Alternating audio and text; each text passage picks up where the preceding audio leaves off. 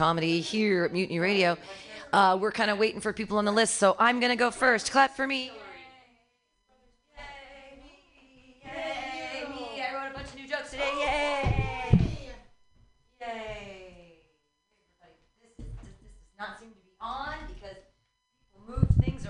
I'll use this one. Hey, I wrote a bunch of jokes today. So that's good. They say you are what you eat. I got my 23 and me back. I'm 72% Trader Joe. yeah, I drink. Uh, I drink a lot of his. Uh, drink a lot of their grapefruit juice. I need a lot of acid because I'm a basic bitch. Oh, oh, the jokes, the punchlines, they just keep coming. They say to dress for the job you want, and I want to be a background extra on Euphoria. Ooh, they give the extra ketamine to the extras, right? Yeah. A lot of people say, You are way too old to be a background extra on a high school show. I'm a Monet. I look really good from far away. And then you get up close and you're like, dots, slashes, what is holding this image together? Ketamine. That's the answer to that. Hey, I'm so old I used my reading glasses to pack my bong. That's, yeah, I can't see a thing. Come on in. Yeah. I'm your host. I got new. Oh, that this is the one thing I have to practice.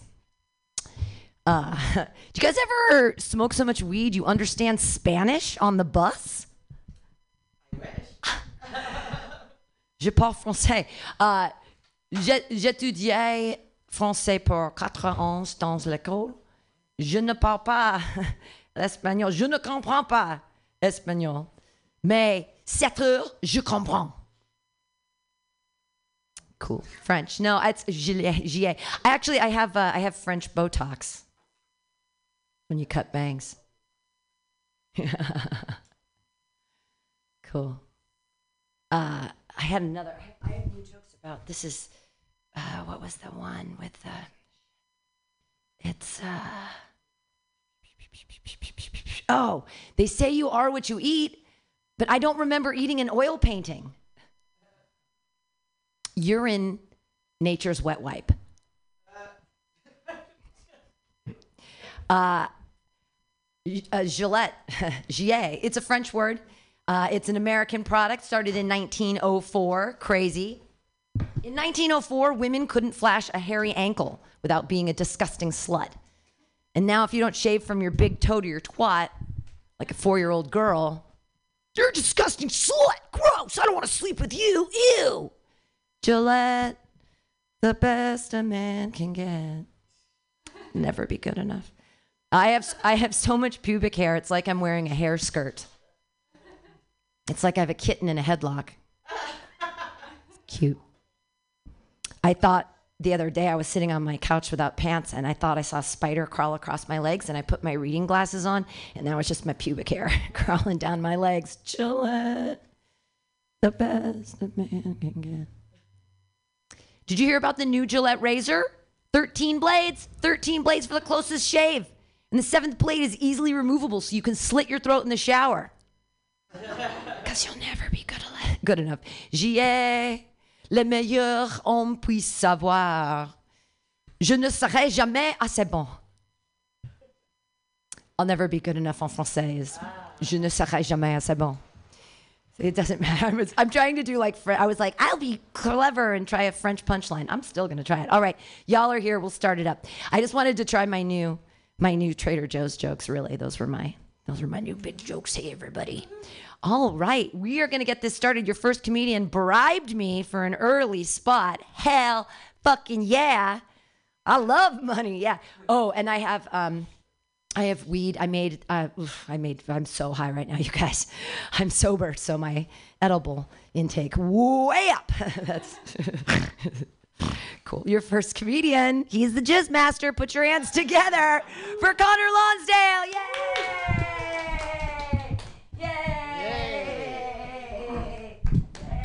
Keep it going for Pam. I am the jizz master. I guess I have to accept that someday. Pam's high as fuck. I'm pretty high too. I was uh my friend came up to me the other day. They're like, "Hey man, you want you want to try this CBD? Want to smoke some CBD? It doesn't get you high at all." I was like, "Oh, you mean shitty weed?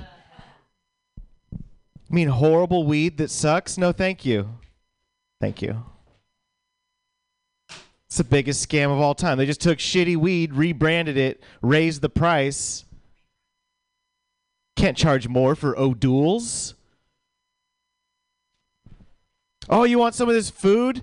It has zero nutritional value and it tastes like shit. No, I don't want any vegan food. Thank you.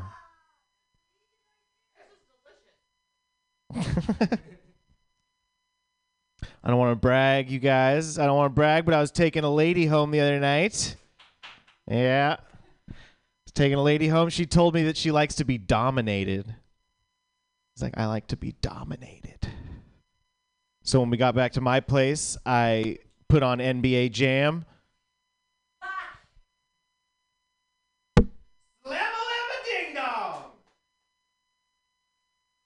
Thank you, Pam. so stupid. Uh, I don't have any tattoos. You guys got tattoos? I know Pam does. I don't know. I just never.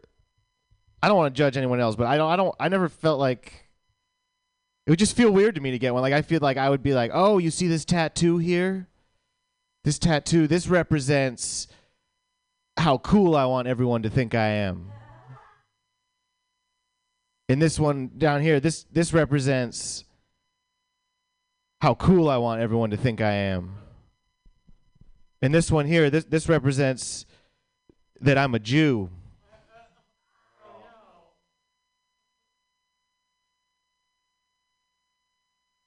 I'm sorry, Brady. you didn't like that? You know, I don't like Holocaust jokes either. You're right. In fact, I don't even like the Holocaust. I don't think I don't think there should have been a Holocaust. i will say that right here and now. You can put that on record. If I was around back then, I would have been like, I would have voted no. In fact, if I had a time machine, I would go, I would kill Hitler. Wouldn't you guys do that? Reagan. You're like, we got bigger problems. I don't know. I would kill Hitler, maybe Reagan too. I don't know. But uh, I was thinking about that. But what, like, what if you did go back in time to kill Hitler, but then it turns out that there's like an other guy, and he's like way more evil and way more efficient than Hitler, but he was just beat out by Hitler's charisma. So you like think you're doing a good thing, you go back in time, you kill Hitler, but then this other guy rose to power. You you did a good thing, you come back to the future. Zero Jews. There's just and you're like, "Oh, oh no." It's yeah, the funniest thing on TV is young Sheldon. There's schmegma everywhere.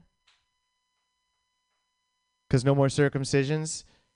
But then you know, they realize that schmegma is like this unlimited renewable resource and the whole economy is schmegma powered. And there's just so much of it available so the climate is saved. So now you're in this dilemma. You don't. You have a time machine. You don't know what you do. You do you leave it. Do you go back in time and unkill Hitler to save the Jews, or do you save the climate?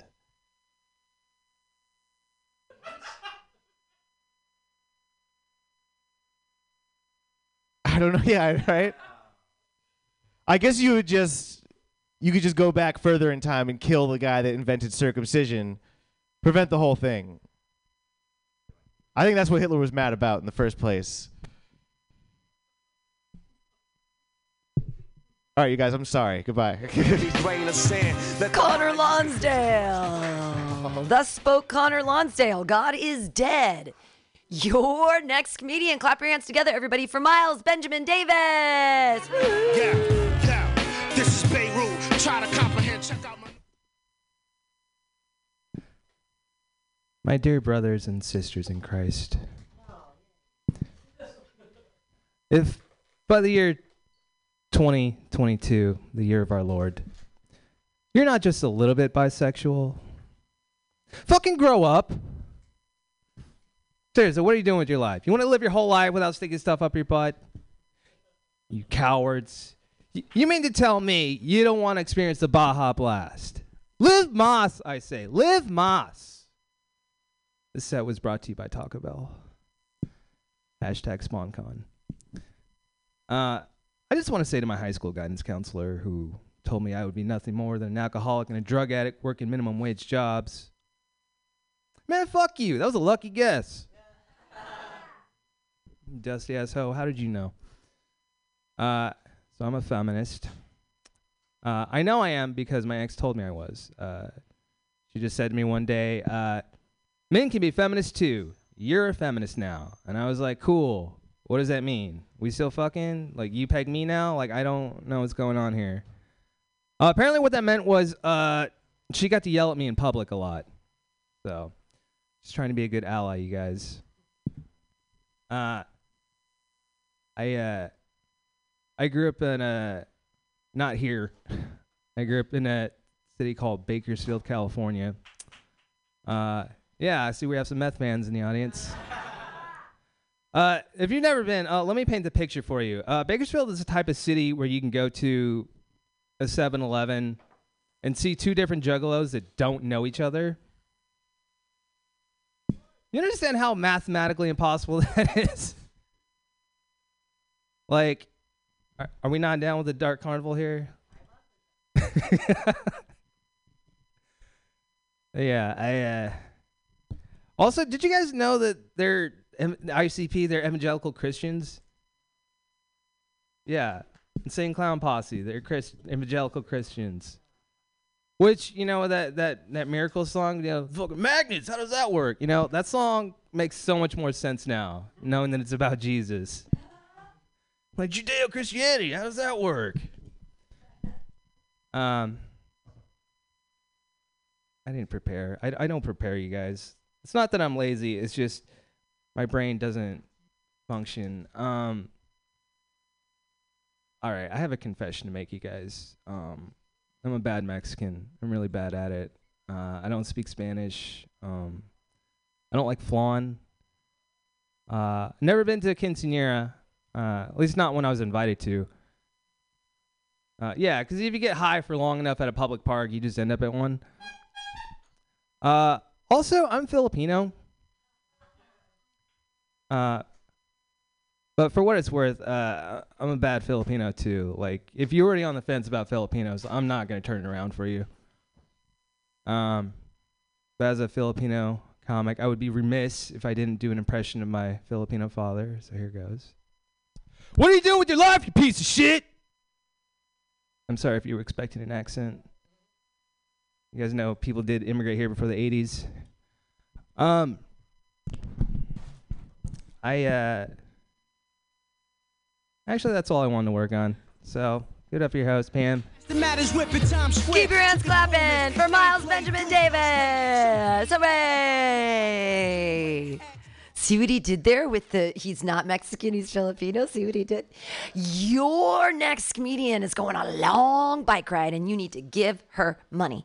Uh, and clap your hands together right now, everybody, for Hillary Lannon. New stuff. Same kid crying on the stand with Judge Kuffner. Kissed and were all- Thanks, Pam. I am going on a long bike ride and it's going to be fucking miserable.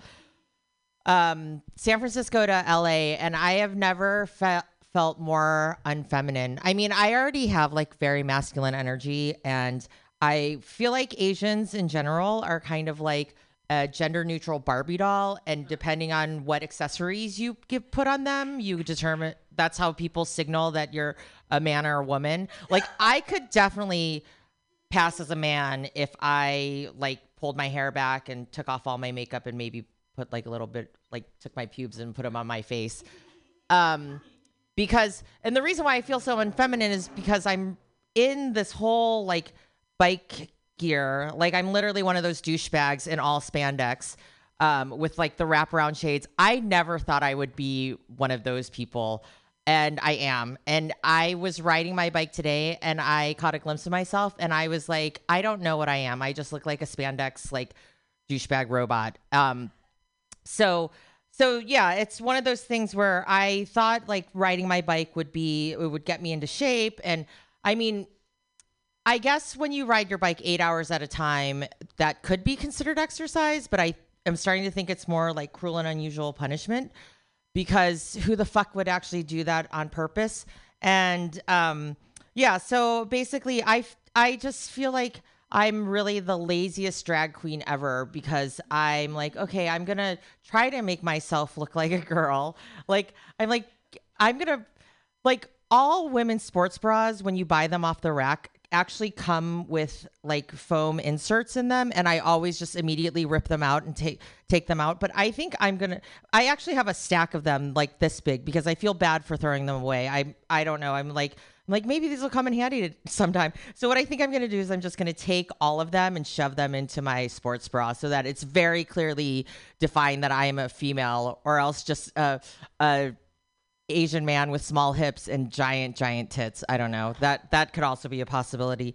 Um, but yeah, so I am writing this ride at the end of or in June, and I have to raise.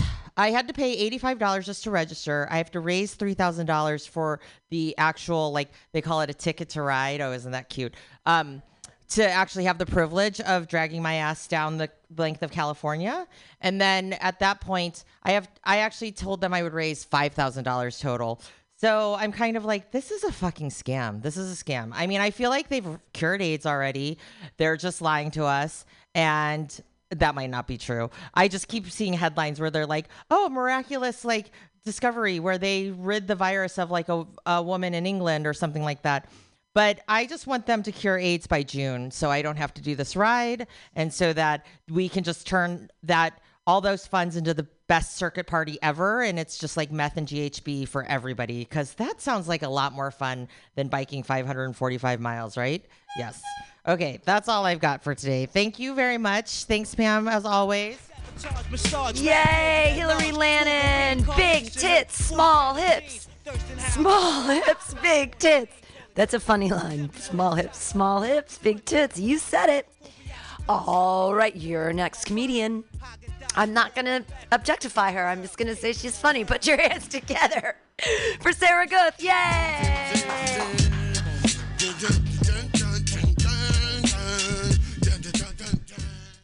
So guys, I, I don't get why so many white women try to be social media influencers. I feel like that's not what they meant when they told us to do better, you know?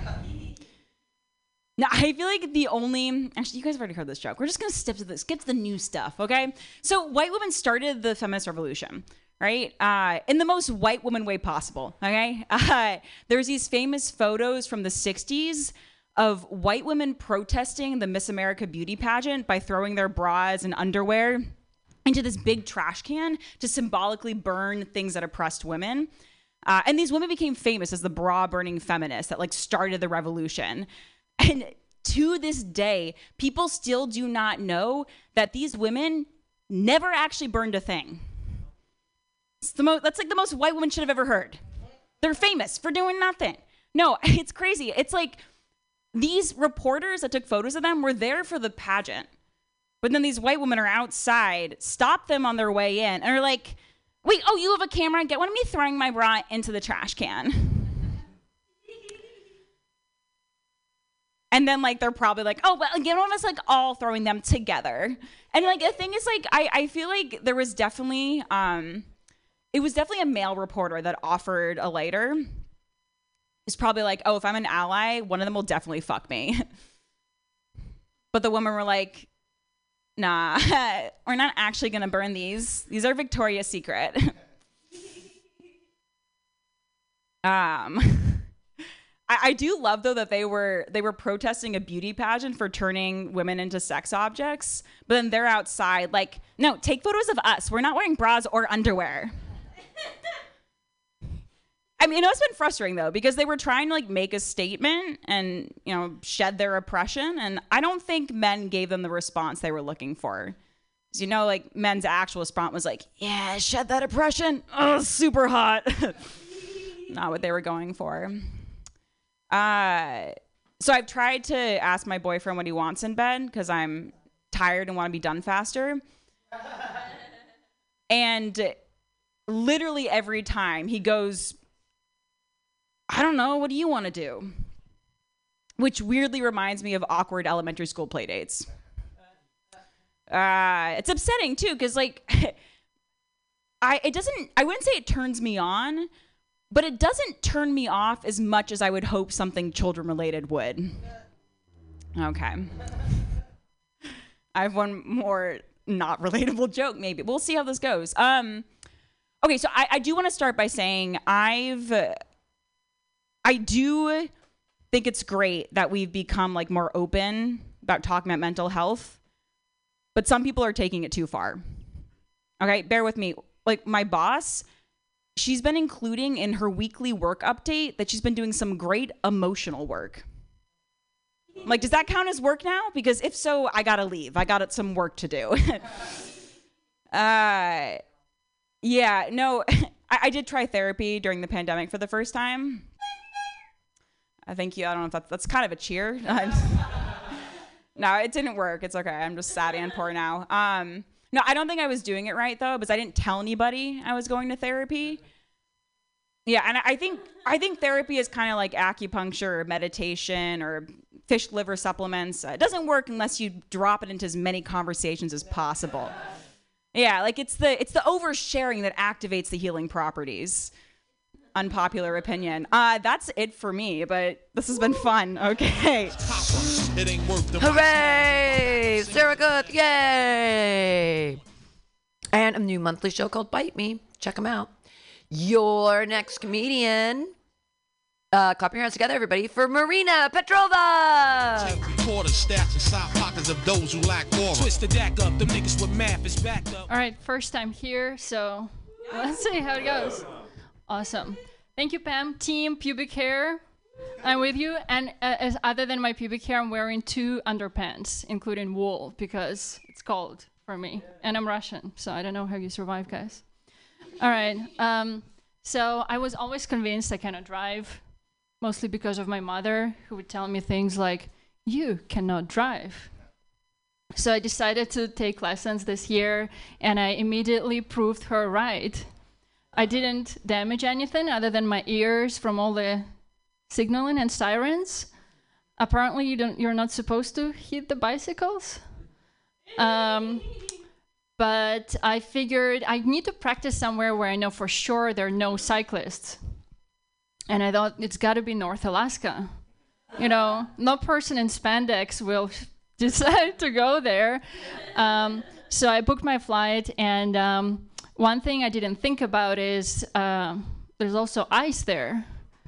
And I first realized this by reading the slogan of Alaska Airlines, which says, Have an ice flight and a smooth landing. And then my mother texted me, Have a nice slide there. So when I landed, I, I decided to call my therapist immediately. I was like, Hey, I have a huge fear. Should I cancel my car rental? She said, Well, you have a credit card, right? Because if your car is frozen, you can use it to scrape off ice, and if a moose attacks you, you just cut the throat with it. She's from Siberia, so that's how they do it. Um, and uh, the car rental, though, was very nice. Very nice. He was like, Where are you visiting from? Why the fuck would you come to Fairbanks? Why is it mediocre banks here? Uh, apparently, it is a little bit. Um, I said, Well, I want to go to North Pole and see Rudolph. He said, You didn't know? Rudolph is getting castrated.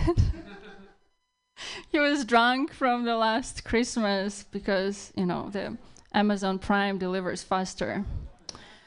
Um, yeah, so I took off on my uh, icy road trip and they gave me all weather tires. So I thought maybe the brakes were summer because th- they wouldn't work. But it was going really well, so I put on my favorite music, the Pussycat Dolls. I don't need a man. I don't need a man. And then my car slides off the road into the snow, and four cars stops, and four men jumped out uh, and pushed it back on the road.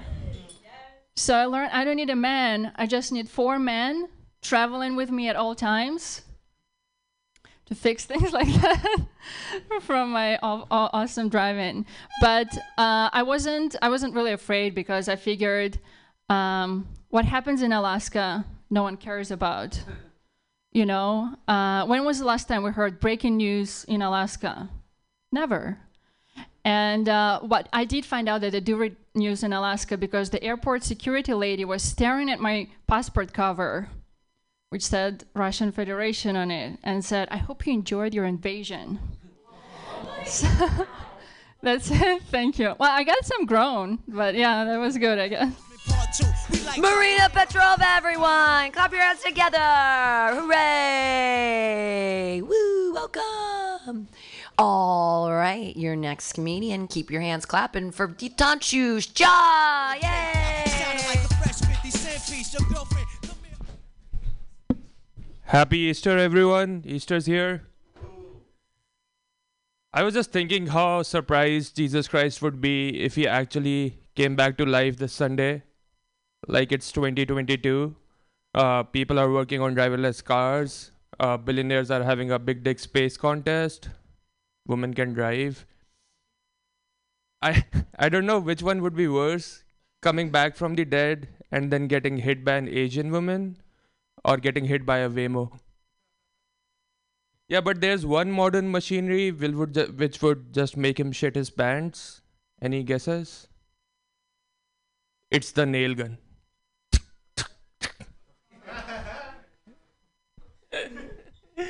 Happy Easter. yeah, uh, I've been sober for a year now from sex. Yeah, uh, I know it doesn't seem like it should be that difficult for me. I'm pretty tall. Uh, look, I look kind of decent. Have the confidence to go up on stage, but it doesn't help if there's a pandemic going on and your zodiac sign is incel with Indian accent rising. Yeah, I was really happy when they first came out with the vaccine. I thought uh, people will come out, people would start dating again. We would pr- uh, we were promised the hot girl summer, but I had a very weird side effect from the vaccine. I can feel my hymen coming back. Now with my new and uh, reformed hymen, whenever I go to a club over here, I can easily see the dating hierarchy. Like hot white guys with hair like him are hanging out with hot white girls with hair like him. Bad guys, uh, sorry, white guys with bad game are hanging out with Asians, and brown guys are just waiting for the girl to make a mistake. i love your laugh. like every every weekend, I'm hoping to be someone's biggest disappointment. Yeah, fuck, I forgot. Uh, sorry.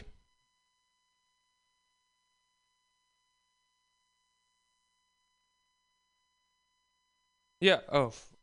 Yeah, I'm uh, the dream for my love life is to start a support group called Diptanshu Anonymous. In this group there won't be the big book, there would be the big dick. And we will not have 12 steps. we will not have 12 steps, it's just too long. We'll have just one step. Suck my dick, save your life. Yeah, before I go, your weddings are short, but they are weird too.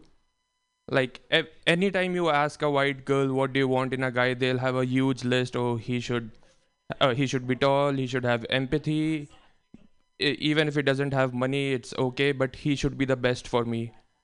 But do you understand how ridiculous and confusing it is when you realize that the bride here does not marry the best man?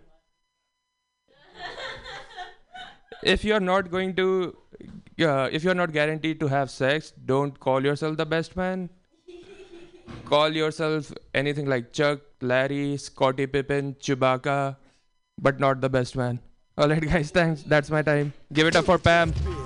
Keep your hands clapping for Diptanshu. Yay! Yeah! It's happy hour. You guys are listening to Mutiny Radio.fm and .sf. Keep your hands clapping for your next comedian, Dorian Trung. On how the best maneuver the tongue from the top of his deck to the bottom of his ass split. I told the crowd the jet this wicked. Hey guys, thank you. I um I don't know much about toxic masculinity, but I think I uh, recently was just exposed to uh, stupid masculinity.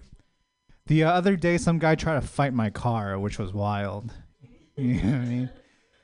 I don't. We have all like encountered this. You know, you're driving, you try to make a turn, and some guy decides to pop out of nowhere, and then they're like, I was just, I was like, what the fuck does this guy think is gonna happen, dude? Like, is he gonna punch my car?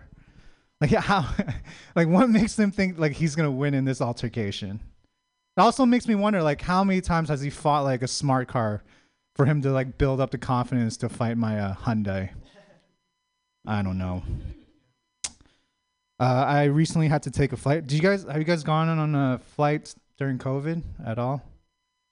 Dude, I like I recently had to go on a flight and I bumped into like the worst person possible on an airplane and you guys are all probably thinking it and it's the straight male flight attendant. That is that is like the worst guy you could see in like a small flying tube, you know what I mean? Like the last thing I need is like an aggressive guy offering me pop chips and judging me for ordering a diet coke. You know what I mean? Like he wouldn't he wouldn't even go through uh, you know how you, how they have like the safety uh, demonstration where you do a dance. Like he wouldn't even do it. I'm like, dude, what happens if uh if the if the plane's gonna crash? And he's like, oh, you know, we'll just all die. That's that's that's what's gonna happen. So he ruined it. Um, I think it's time uh, we should raise the minimum wage. Um, yeah, because I I I feel like the homeless is closing in on me, man. you know what I mean? It's so hard for me to like know if someone's homeless in San Francisco. Like I don't know if they're homeless or they're just coming home from uh from a Burning Man. The other day, someone asked me for asked me if I could spare twelve dollars. I was like, dude, I can't spare an hour's wage. I think you're asking me for a job. Um, I, uh, I have a hard time dating. Um, my uh, my friends who are in a relationship always ask me, they're like, "Oh man, it must be so easy. You're on Tinder. There's like millions of women out there," and I'm like, "Not quite." Like online dating for me is kind of like letting in uh, gosh, shit, I can't even think of the word, an orphan into a Toys R Us. You know what I mean? There's like plenty of toys around, but none of it is for him. That's what Tinder is like. I'm uh, I used to be 300 pounds, and then I lost the weight because I didn't want to work on my personality. You know what I mean? Like it's uh, I have a weird body. I my body's kind of built like a hot dog. Like on the outside, I might look quite delicious, but once you get into it, it'll just leave you depressed and uh, regretting life. Thank you, Pam. I uh, I got what you call a, a dad bod right now, and I'm trying to make my way down to a stepdad bod. I just want my body to be uh, good enough, you know, to impress all the single moms out there, but uh, messy enough that her kids think that like she could do better. She can't. I mean, honestly, like none of us can. You know what I mean? I think I think we'll be a lot happier if we we just you know accept the fact like we only could do so well. Like relationships is the only department where we think we could do better than we we we are really capable of. You know what I mean? Like you don't see a bus driver ever say like, oh, "I think I'm gonna be a astronaut today." That never happens. All right, that's my time. I should been more prepared for jokes. Thank you. Drink your life away. Dorian Trung, everyone. Stepdad bod. I never understood the whole dad bod thing because if they're picking up the children, children are heavy and you'd think they'd be like weights. You'd think they'd have like a kind of a hot upper body arm rack thing going on, but nay. All right, your next comedian did a great uh, job of guest hosting last night at Boozland. Put your hands together for Jared Senna. Yay! Keep it going, everybody. Give it up for Pam. Come on. How are we feeling, guys? One person, another person. All right, sets off to a great start. right now, I'm feeling good. right now, I feel like a woman who lived during 200 BC Jerusalem. Because I'm stoned. Does anybody have more weed? trying to get even more stoned. trying to get stoned to death. Just like women who lived in Jerusalem in 200 BC. All right, guys. Uh, fun fact about me I was popular in high school. Yeah, thank you. Thank you. I got everyone's attention. Everyone noticed me, including the bitches. Back in the day, I was known as the kid who got hit by a car. Nothing gets everyone's attention than showing up to lunch the next day with like in a wheelchair and casts all over your body. Yeah, man, that was a real thing that happened. I didn't make that up just to do just for comedy. No, uh, I got hit by a car. I uh, I uh, broke my left wrist and I fractured my right knee. Still wasn't enough to convince my Asian parents not to go to school the next day. Yeah, man, I could barely walk or pick up a pencil, but it was the only time in my life where the girls in school paid attention to me. So while I was mad that I got hit by a car, I was even more mad that I recovered. yeah, man, I get no bitches. All right, uh, what else do we got here? Uh, we dog people in the house. Anyone? Yeah. Three people. All right. All right. I'm a dog person. Um, if uh, personally, if I had a spirit animal, I would be a pug.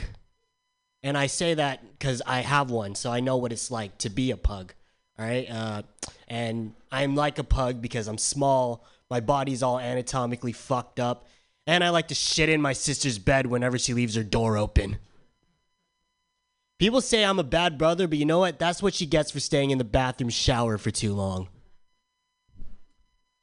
Whew. All right. A little on edge today, guys. I recently just got fired. Yeah, man, it sucks. But you know what? Feel good about myself. Because I stood up for myself. You can't just let people walk all over you. You gotta you, you gotta speak you gotta speak up for yourself, even if that person is someone you work with on the job. So you know what I did? I looked that person in the eye and I told that 12 year old I was tutoring to shut the fuck up. Yeah, man. Five minutes into a tutoring session, this kid tells me I'm a horrible tutor. I was like, kid, I just smoked a joint before I got here. I don't know the difference between a metaphor and simile either. God, we both can learn something new if we just work together. You know what? People give me shit for that joke because they're always like, Jared, they're younger than you. You're supposed to be the bigger person. First off, most 12 year old children are already fucking bigger than me. Guys, I'm short. If I was a car, I'd be a Hot Wheel. All right? 12 year old children do not respect adults smaller than them. No, the opposite. They don't call you teacher like everyone else or mister. They just call you midget or they mistake you for their classmates, which is also equally insulting. You know, to be fair, um, I was a shitty kid growing up. I would always act out. I would always talk back to my parents and my teachers. Instead of actually talking to me, my dad would just hit me. And I would always hate him because I didn't think he understood me. But looking back at it now that I'm, an, I'm an adult, he was right. Yeah, his only the only thing he did wrong was that he didn't go further. All right, that's my time, everybody. Give it up for Pam Benjamin, everybody. Donate to Mutiny Radio, fuckers. Jared Senna, victim blaming himself. It's okay. Keep coming to therapy every Friday. Six o'clock. Hey, you two guys, are either of you comedians? You, you two, are you real people?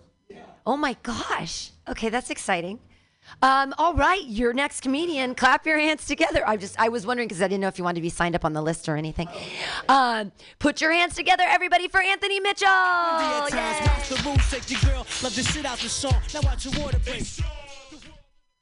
Did you know if I had a dollar for every time someone said I have a pedo mustache, I would have I would have enough money to tint the windows on my van? Or at least be able to afford some better candy.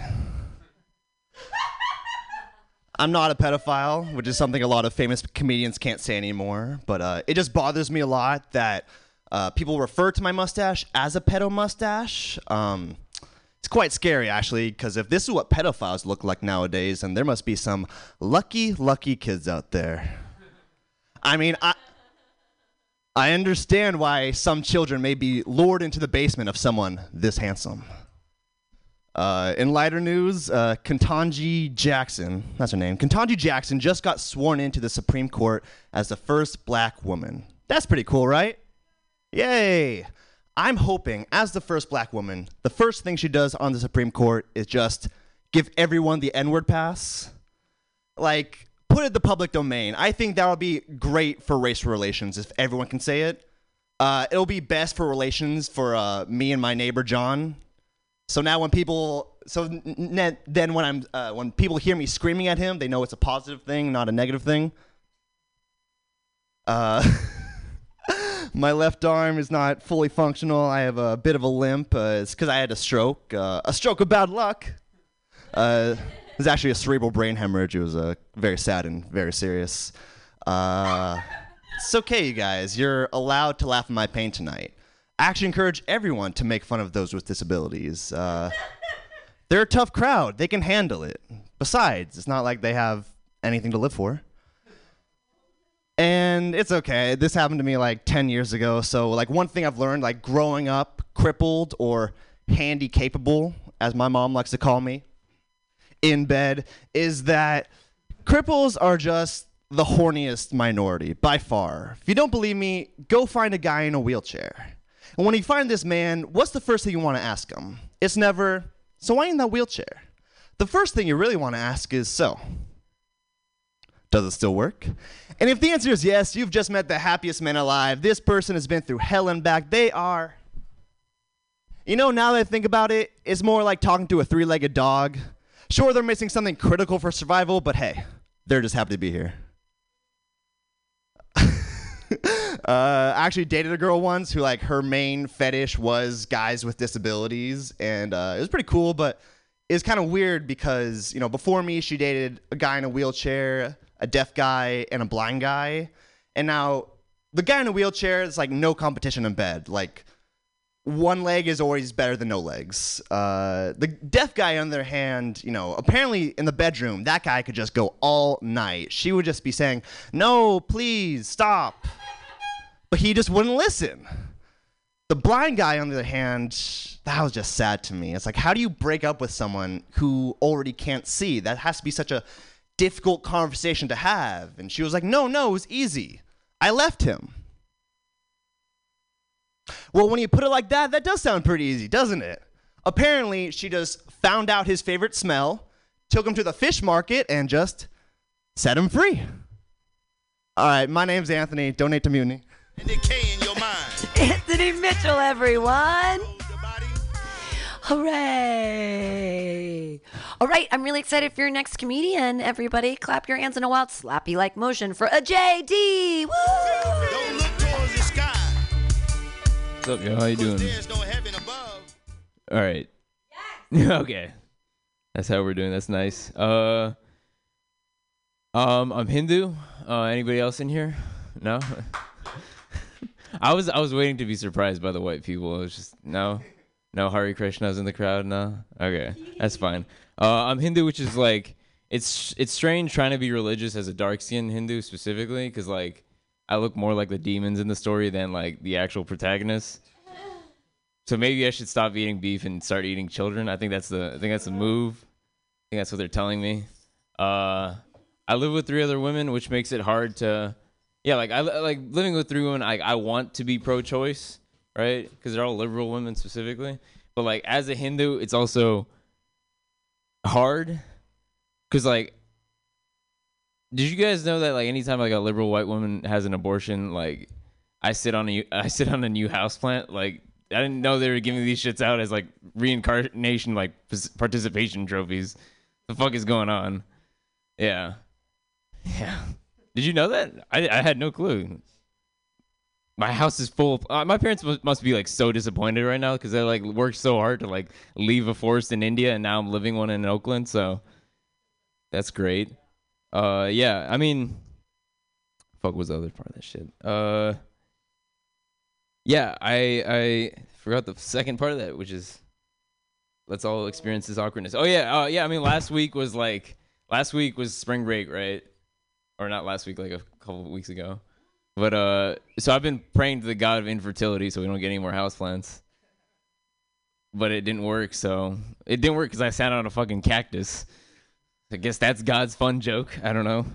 Uh, this is gonna be a very unprofessional set. I'm sorry, but they're good jokes, so retweet. No, no, was just fucking dumb. Um, I recently had the epiphany that like uh, corporate offices are like I love corporate offices because like uh, I went to school with a bunch of people that designed them. Like I went to architecture school, and I realized that they just prank whoever works in the corporate offices because they fucking like every single architect is just a communist. Okay, they hate the people that work in these offices. So like, yeah, I mean, take floor to ceiling windows specifically, right? That's like they're like, hey, we got a nice thing for you, floor to ceiling windows, right? They're like supposed to be like, hey, you are not a cog in a machine, okay? You are not a cog in a machine. Have some natural light. You are not a cog. You're actually an animal. You're an animal. Yeah, that's why we got just look longingly out of these windows. You fucking animal.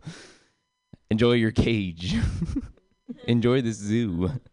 Uh, that's dumb. But that's fun. That's fun. It's that's that's the part of stand-up comedy. I come out as a communist. That's my. I can be myself. Uh, I recently came to the realization that I'm like scared about using like music in the bedroom. Right? Do you guys like fuck with music? Nobody? Yeah, it's it's kind of strange, right? I have like cuz like I don't get to dance that often, so I'm like should I do that or should I like actually try? Cuz that's a real catch 69, if you know what I mean. That's really weird. Right? Cuz like a girl will ask me if she wants to play if it's okay to play some R&B music, right? I'm like that's to turn into EDM real fast. Like erectile dysfunction music, if you know what I mean. like yeah, yeah. I'm never doing that. And by the way, last bit, last bit. Here we go. Here we go. Uh, I realized that my dad is a shitty driver, and I can't take him around anymore. And I can't sit in the passenger seat with this man because uh, he's old now. So I have to. It puts me in a really weird position. Puts me in the position of like somebody trying to calculate the math on like how long this life insurance policy is going to pay for my medical bills. it's like, dude, I'm losing my health insurance in like two years. Like, hands on 10 and 2, please. Jesus Christ. Yeah. I realize that he drives like somebody in the Fast and the Furious movies, right? Because like he loves taking illegal U turns and like drifting and shit. So he really loves family, but it's not ours. Yeah. All right. That's all I really wanted to try. You guys have a nice night. Yay, yay, yay, Jay! He came out as a communist. That's so exciting. Did you know that Marx is an accidental feminist? A lot of people don't know this about Marx. He was amazing, you know. He he uh, championed labor and the means of production, and women, when they're going through labor, they're literally the means of production. Marx, who knew?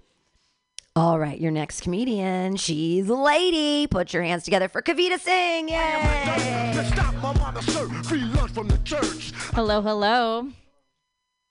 Guys, I think it's interesting when women hit their 30s, their desire to have a child just like skyrockets, right? Because like when we're in our 20s, we're always trying to stay safe, right? Like we are doing everything to not get pregnant. Like our uteruses are like the fertile crescent, right? Like it's lush and there's an irrigation system and there's like a whole wheel. And then once you hit your 30s, it's like your uterus becomes as inhospitable as Ellen DeGeneres' staff room, you know? And the mindset just completely changes too. Like I have friends who are in their 30s who care less about the man and more about just having a child with him. And I'm like, that's fine. You're just treating men how I treat my Japanese house salads as a vehicle for the dressing. All right, all right. okay. Uh, I think a lot of Indians, like when growing up, a lot of Indians would hide their lives from their parents. Right? Uh, Um, like, for example, I was never allowed to have a boyfriend, so I'd hide him. I wasn't obviously allowed to have sex. I still am not allowed to have sex, so I would hide that. But um, I was always really, really bad at it. Um, So and and the reason why is because when I I was I would always out myself because when I was in college, every time I entered a new relationship, I would get on birth control. But I was also very irresponsible. So I'd never re I'd never call my OB and have her refill my birth control. So instead, what I do is I call my dad and ask him to prescribe it to me in that awkward frenzy, trying not to get pregnant. But I never tell him that it was because I was having sex. I would always just say, hey, I need you to prescribe me meds. My periods are irregular. I lied to him. But it's kind of hard to commit to that lie because he would always be like, yeah, okay, well, how infrequent are your periods? I'd be like, eh, every two years. It depends on the relationship. All right, I believed in that one. But I think the key to hide your sexual activities from your parents is to not use your doctor dad as like your gynecologist or your plan B. I just that's like the most basic tenet. And I don't I don't know. I don't know if I you know, making my dad prescribe me my birth control pills was a function of like my being comfortable around him versus me knowing that he would never ask me if I was sexually active. You know, like he would never be like, hey, uh, I noticed that every like few months you ask me to refill your birth control uh, without any rhyme or reason. Um, at times when your mood is just like really elevated and um, giddy you fucking that would never happen um that's all i have for you guys thank you Kavita Singh, everyone. Hooray. Double, double, toil and trouble. Fire burn and cauldron bubble. Bet you didn't know. Shakespeare, also accidental feminist. Clearly, he was talking about menopause. My crotch pot's so hot I can put an egg in there. Comes out soft boiled. Your next comedian just rode on in. Put your hands together, everybody, for Ian Levy.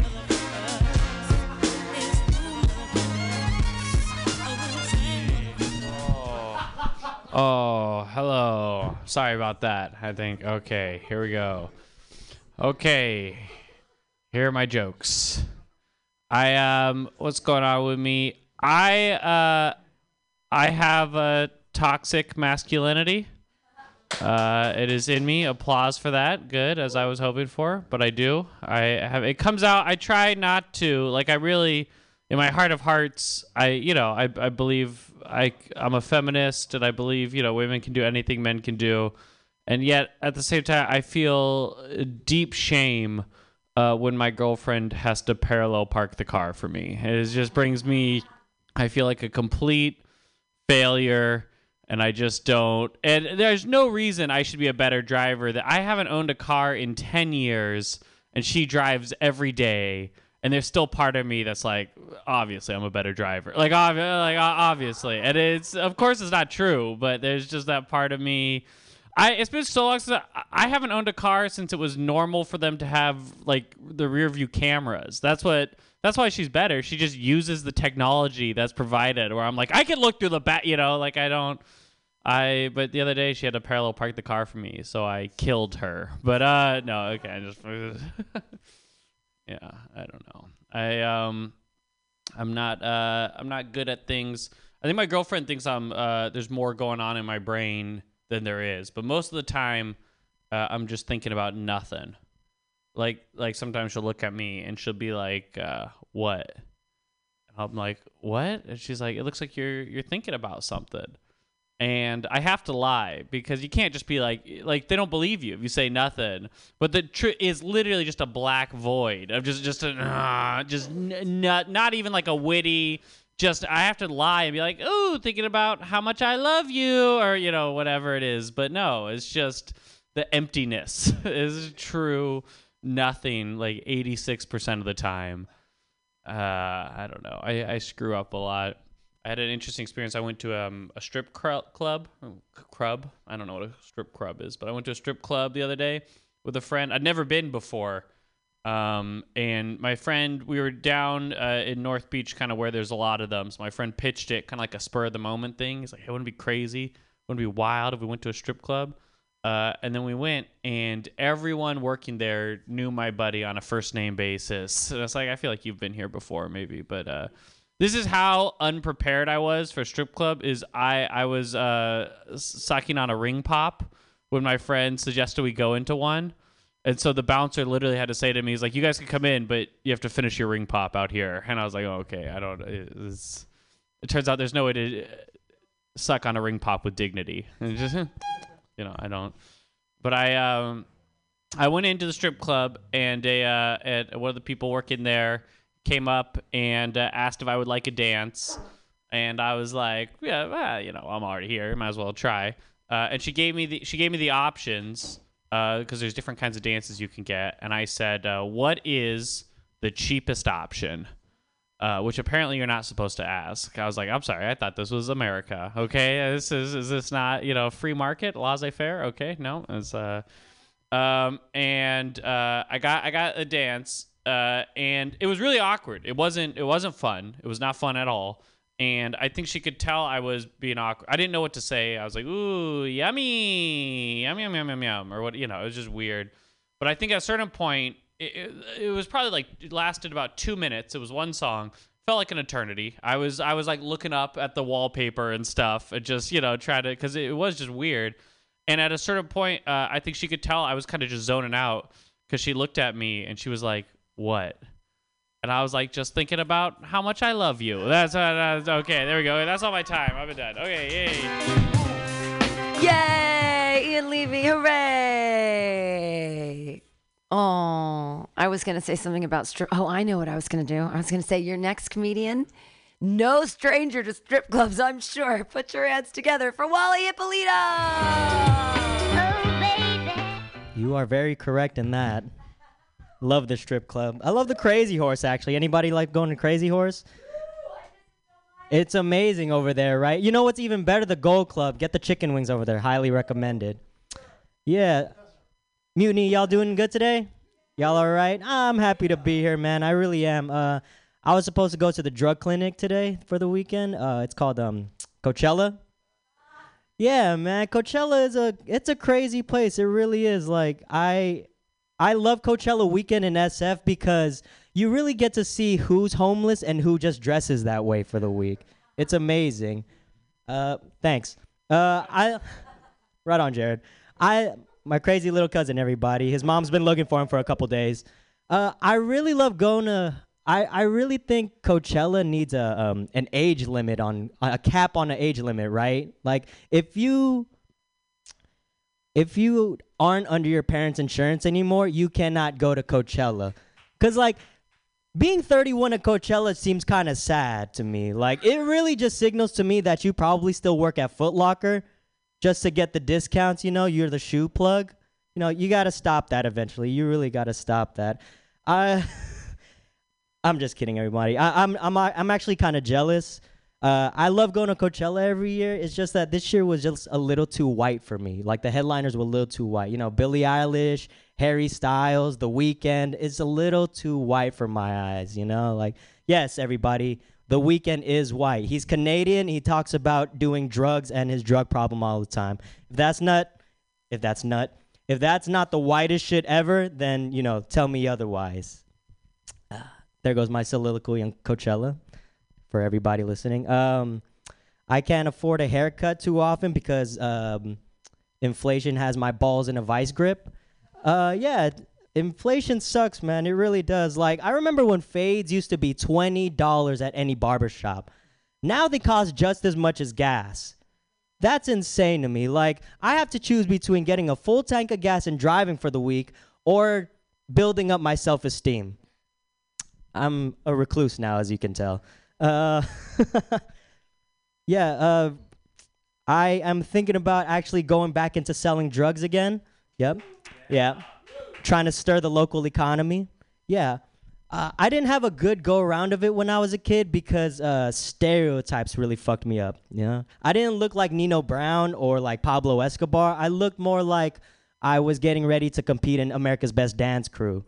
You know, nobody really trusted a kid that was wearing um, LRG skinny jeans and had a faux hawk on. Everybody thought I was a narc. It, it was all bad. It was all bad. Uh, But I miss it though, honestly. Like I, I really tried to build my rep up as a drug dealer. Like I, I even ran up to cops saying, "Yo, I got drugs right here. Fucking arrest me. I need to get my rep up." And they just look across the street, and see a black like, "Hey, you selling this shit?" And they just chase him. Shout out to uh, Rodney King. Um, anyways, uh, I've been contemplating suicide lately. Yeah, not mine, but everybody else's. Yeah, yeah. I, I really think suicide needs like uh it needs a little rebranding, you know. It needs a little re revamping. Like David Goggins, he's gotta like cut the bullshit and let people know like it's okay to quit. It is okay. The world will be a better place if more people quit. If they walked into that Japanese forest every so often, it would be great. All right, everybody, I'm Wally Hippolito, and that's my time. Yay, Wally Ippolito, professing anti-humanism, which is a premise that says save the world, kill yourself. Your it's anti-humanism. Check it out on the onlines. Uh, your next comedian, aren't you in for a treat? Clap your hands, everybody, for Brady Pearson. Oh my God! Hey everybody, can you hear me all right? Sweet. What's going on? Okay. Does anybody see this? What I'm wearing? This Doctor Who shirt. Are there any Doctor Who fans in the house? Anybody? Nobody else has watched Doctor Who. You don't know anything about it. Am I that old? You've seen it. Okay, so then you know the difference between that and a gay man's asshole, right? You can just you can fit anything inside. You're just amazed by the room in it. Yeah, what I really love is like I love hearing how old I am and how I'm not allowed to go to places anymore. It's very exciting. I mean, I'm getting ready to go out to the gay gay pasture after 50, but I don't know. I'm not know if I'm ready to go. I think about all the things I've done in the past, you know, last few odd years, and I think to myself, hmm, gosh, you know, how many miles of cock have I sucked? Right? Do you ever think that? You don't? Do you ever think about how many miles of pipe you've laid? Do you do you think about it? Okay, anybody else think about that? How many miles of pipe you've laid? Okay, good. See, I'm trying to speak hetero. I'm doing my best here. I'm, I'm trying to talk to the people. Okay. So the average cock is what for you? Six? Six? On a good day. Okay. Okay. I tell you, be very popular with that hand in a fisting club. Anyway. Just. But the one up and down that's a foot, there are 5,000 to 500, 5,000 something, 80 feet in a mile, right? I did the math. I was like 108,000 da, da, da, feet, and that's 26 miles. Then I realized I, it was a marathon, ladies and gentlemen. That explains my last weekend. It's not easy being such a big cocksucker. It takes a lot of work, you know? It does. It's not easy. And I keep thinking, like, what if I use my skills for the good? My mother always told me, do what you're good at, pursue your dreams. So I thought, okay, what if we had a Dick Olympics? What kind of sports could we have for it? Maybe I was thinking synchronized fisting. Don't clap. Anyway. uh, it's, it's been a long week, ladies and gentlemen. Been kind of concerned what's going on with us politically lately, um, with all this white supremacy coming up, and kind of excited about MAGA. And I'm ready to greet our gracious white supremacist overlords with a series of fragrances for the American condition. The first one is called White Woman. And you have to say it like that. You got to be like, White Woman. The tagline is always in front. Gentlemen, I don't want you to feel like you're left out. Certainly, we cannot leave you out. You won't let us. It's called Entitled. it's how you feel. I feel so close to you all, ladies and gentlemen. I want to share with you the last fantasy of the evening for me, anyway. And it's an ode to the boys' camp that could have been but never was, called Camp Put It In Me in Lake Put It In Me, Wisconsin. And it goes something like this. Oh, I love you. Put it in me.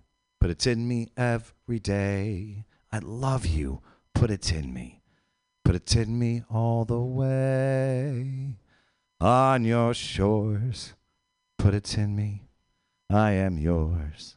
Put it in me. Put it in me every day. Thank you, ladies and gentlemen. I'm Brady. Brady Pearson on the shores of Lake Putatinme. From Lake Put It sounds like Lake Wobegon from the NPR thing, except it's Lake Putatinme. I love it. All right, your next comedian. She's got here early. She's been so um attentive and awesome, and now we get to hear her jokes too. Put your hands together for Brett Harper Jennings. Yay! This next drink is a toast to your memory. When I go, how many? Is this the microphone that works? Oh, wonderful. Um, I like a small room. Uh, I I was hanging out with my friends this weekend, and I was waiting in line for the bathroom. Um, and I usually love waiting in line for the bathroom because every time you come out of come out of a bathroom, everyone's so excited to see you. Um, and I like that. It makes me feel like a birthday party. And I was waiting in line, and there were three guys in front of me, and um, we weren't talking. And this really attractive girl came up and got behind me in line, and all three of them started talking to her. And um and I wasn't super included in the conversation. They were like, "Where are you from?" And I was like, "Oh, I'm from Marin." And they were like, not talking to you. Um, and and I was like, "I'm a biology major too. That's so crazy." And they kind of were ignoring me, but that's fine. I one of my classmates actually asked me out. I think um he was he was like, "Hey, uh, I'm getting a strong vibe from you." I was like, "Ew, no." that's, that's also a weird way to say that. And he's like, "Yeah, I'm getting like a strong, like mutual vibe." Um, and I, um, and then I told my friend, I was like, that's weird. And she was like, oh yeah, uh, he's asked out everyone in class. Uh, you were just last, which is, was funny kind of. Um, I, I also, I have a job recruiter. Um, and he's, he, the, Second time we ever talked, he was like, "Uh, by the way, uh, I left swiped you on Hinge," uh, and I was like, "Oh, I didn't ask." He's like, "Yeah, because I want to keep it profesh." Um, and I was like, yeah, like I just, uh, I like the sales operations role you sent me, um, because I didn't really have, I didn't, he didn't have to say that, you know. Um, let's see. Oh, I, um, I like my mom. She's very confident. Uh, when she was pregnant, she wanted to go to a spa. So she went to this spa, and um, everyone was like counting their calories. Um, and it turned out it was a fat farm and and they were like and she just like oh i didn't leave um and they put up your calories every day and she was like oh i ate the max calories and i was like gaining weight and the other girls were like you're never gonna get out of here um which is funny because she was just pregnant uh i'll stop saying this is funny at the end of every joke um let's see uh i uh, oh i um I let's see. I know I only have so much time. I'm excited to speak at a funeral. I I I um I just think it'd be fun. Like I was used to be really nervous that someone I know would die, and, and then they'd be like, "You should talk about it," uh, and then I have to, have to go up there and give a speech. Um, so I've been preparing material for different deaths. Um, I know I prepared this bit about um, overdosing on drugs, and my friend's like, "You can't tell people that." So I'm I'm gonna one day tell people, but I'm working up to that. And I I've actually had a few friends die actually of COVID in the last um, couple years, and. Uh, and I wasn't asked to speak at their funeral, and I don't even really feel like I was considered um, for the part. okay, let's see. Oh, I tried. Uh, I don't go to therapy, but I tried it once because I was like, oh, like I'll be more relatable, and um, and I went and. Uh, I sat down and the, the guy was like, uh, "When's the last time you danced like no one was watching?" Um, I was like, oh, that's a bad question. Or, like, is am I your first patient? Um, and he's like, uh, I I had patients uh, when I was getting my PhD, which um, I don't think therapists are supposed to be defensive. And then also he just got like really upset and like wouldn't talk to me the rest of the session. And so I just was like asking him questions like, who do you think you're more like, your mom or your dad? And he'd be like, my dad. And I'd be like, me too. um, okay, that's pretty much it. Yay! Keep clapping, everybody, for Brett Jennings. Yay! All right, moving right along. Clap your hands together for your next comedian, Jason King. Yay! Oh yeah, give it up for yourselves, everybody. Yeah, I found I, I found it really interesting that you were like, I, I'm afraid for when my friends die because I'm afraid of the speech, not the death. just the speech. uh, see you, Dan. uh, let's see. Uh, what am I going to talk about? I um, I had an ex that told me she had sex with Justin Bieber once. Yeah, yeah, yeah. It wasn't it wasn't while we were dating, but if it if it was, I'd understand. Um, but I was like, what was it like to have sex with Justin Bieber? She was like, well, I learned that he was just a man. Yeah, you know how bad your dick game has to be to get rehumanized. yeah, Justin Bieber is larger than life and smaller in person. He's the kind of guy who only makes it through two babies, you know, just baby, baby, oh.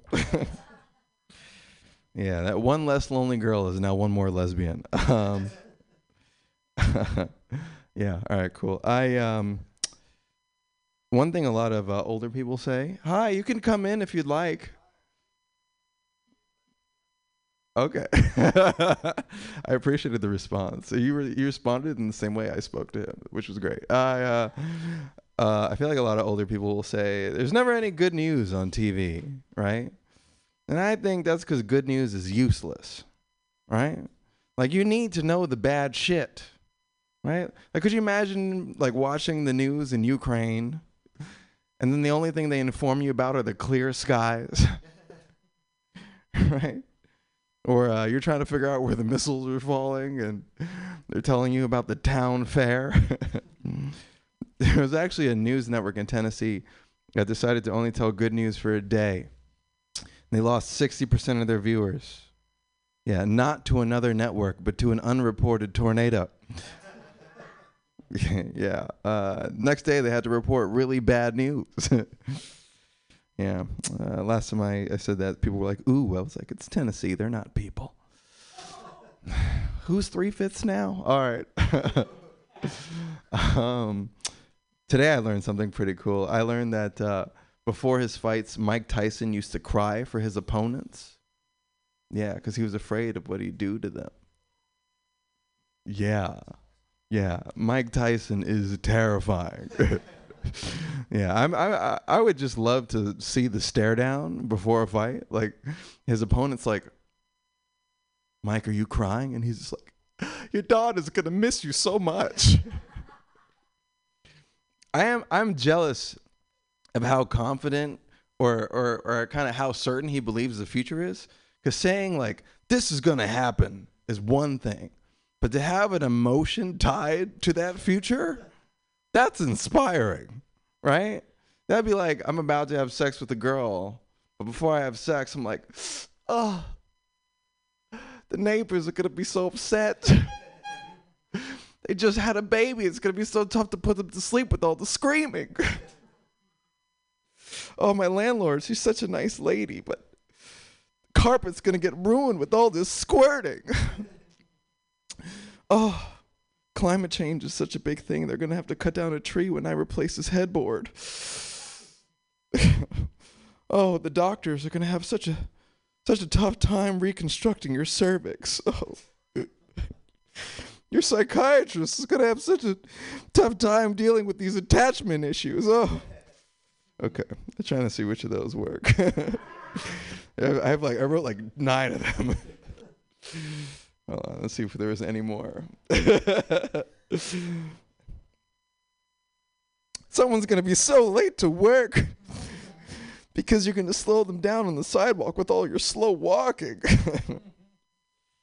Only some people get that. Um, let's see. I'm gonna try some premises to see if I should, if these jokes are worth writing. Um, uh, mental health is getting bad, so they're planning on testing babies for anxiety now.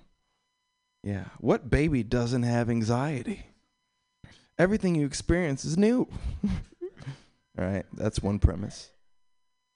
All right, let's see what else is there. oh my god. Locked. you, you gotta wrap. You're up. You're at five minutes. You gotta wrap. five. Yeah. All right, no problem. All right, thanks, Pam. Peace out. Thank you, everybody. Yay! Yay! Jason King! Yay! Dan Lewis is locked in the bathroom. You've got to try to untwist the. You twisted the lock thing at the bottom. You never try to lock it. It's the date. You, you got to untwist it on the door. Good luck. Put your hands together for your next comedian, John Gallagher. How can we laugh at a time like this? How can we laugh when a man is trapped? I feel like I'm just boosting them around. Oh my god, if he's for real trapped, this is horrifying. Daniel, you're for real living my worst nightmare. I'm not even joking. Getting trapped in a bathroom is horrible. Especially this bathroom. That's cra- yeah. Well, the good thing about the good thing about getting stuck in there now is he doesn't have to worry about taking a shit. Hey, Dan. No, no, you're fine. I was I was very prepared to just keep talking about this. I felt like a crisis reporter. Speaking of bad news, yeah, Da- t- tell me how was it, Daniel? How was it in there? I thought I was starting a new life. you thought you were starting a new life. Did you did you fe- did you see God? Did he come to you? I touched the void. Dude, you were like the child in the well, but the 40 year old stuck in the shitter. a, pa- a tale of our times. A man was stuck in the Mutiny Radio bathroom, subjected to hours of open mic comedies. Ah! no, I can't hear this fucking joke again. I can't do it. It's like the fall of the House of Usher, but with shit. Yeah, man. Uh, fucking. Do you guys know Ann Fong at all? Do you know that? Hell yes. Um, so for those of you guys don't know, you can if you drive over a couple streets, you'll see a an advertisement of this Vietnamese lady who says uh, there's something wrong. Call Ann Fong. She's a, a, a personal injury attorney. You'll see her billboards all around the city. And uh, in Oakland, she advertised in Oakland. What the fuck? Oh yeah, just whatever. There's a there was a there was a well, you know what? Let's uh, go back to Ann Fong a second. There was a guy peddling around like uh, so he's like he's like, he's a peddling around like a couple and he's playing uh, the the the Paris love song, you know. And I was like, that's like a hell of a way to get a three way. You know what I mean? Just like this guy's like cycling you around playing French romantic music. It's a cool way to fuck people. It's like I'll give you a bike ride and listen to this romantic French stuff, and then I'll cycle cycle you over. Anyway, Ann Fong. Let's talk about her. Uh, so she's a Vietnamese attorney, right? And she has her billboards everywhere. She's on a bus too. Um, and I, I live in Oakland, and there's a place in Oakland. I don't know how the fuck this happened. This is incredible though. So there's a neighborhood in Oakland where Ann Fong with something wrong signs, a sassy lady. Somebody's put up two of those billboards directly across the street, facing each other. It so it's like creating the illusion that Ann Fong is now asking herself is something is wrong and just staring and having a fucking mental crisis, you know? Something's wrong. Who does who does Ann call? She runs out of people. Yeah, she's kind of like she's like staring into a fucking portal where all the problems are solved and she has no one else to turn to. I don't know. That- That'd be that'd be crazy, man. I want to call her and just be like, I got I got a problem. I'm too horny for your billboards. I can't stop jerking off to your billboards. Be a weird problem to have. Do you think she'd represent me if I called and said that to the law firm? I, I got an injury from my arm is sprained from your your horny billboards, getting my juices all flowing. I don't know. Do you think do you think she'd represent me if I said that, Jason? Yeah, probably not. probably not. Um, here's this. Okay, I'm a bald man. I don't want to lie to you guys. I'm, I'm hiding my bald hair, head under this hat. Well, Dan's brave. Look at him. He's representing. He doesn't care. You know, I'm I'm still have shame. And for years, I had a lot of shame. I tried to grow my hair out, you know, but I still had like a giant little ringlet, look like fucking Friar Tuck, you know, which is an exciting hairstyle choice. You know, it's beautiful. It's highlighting the fact that your hair is gone. And I was scared though because my roommate, the guy I lived with and who I hung out with all the time, was also a fully bald, like white guy. You know, I don't know about you guys, but like, i- is there anything more unnerving than just seeing like a like a roving pack of bald whites just in the wild?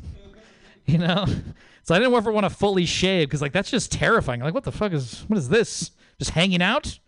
You see like a pack of bald whites, you know, it's either it's either hate crime, that's number one, right? Usually, or it's like Folsom Street Fair, I think. You know, it's just either way, you got to wash your hands in case anything happens.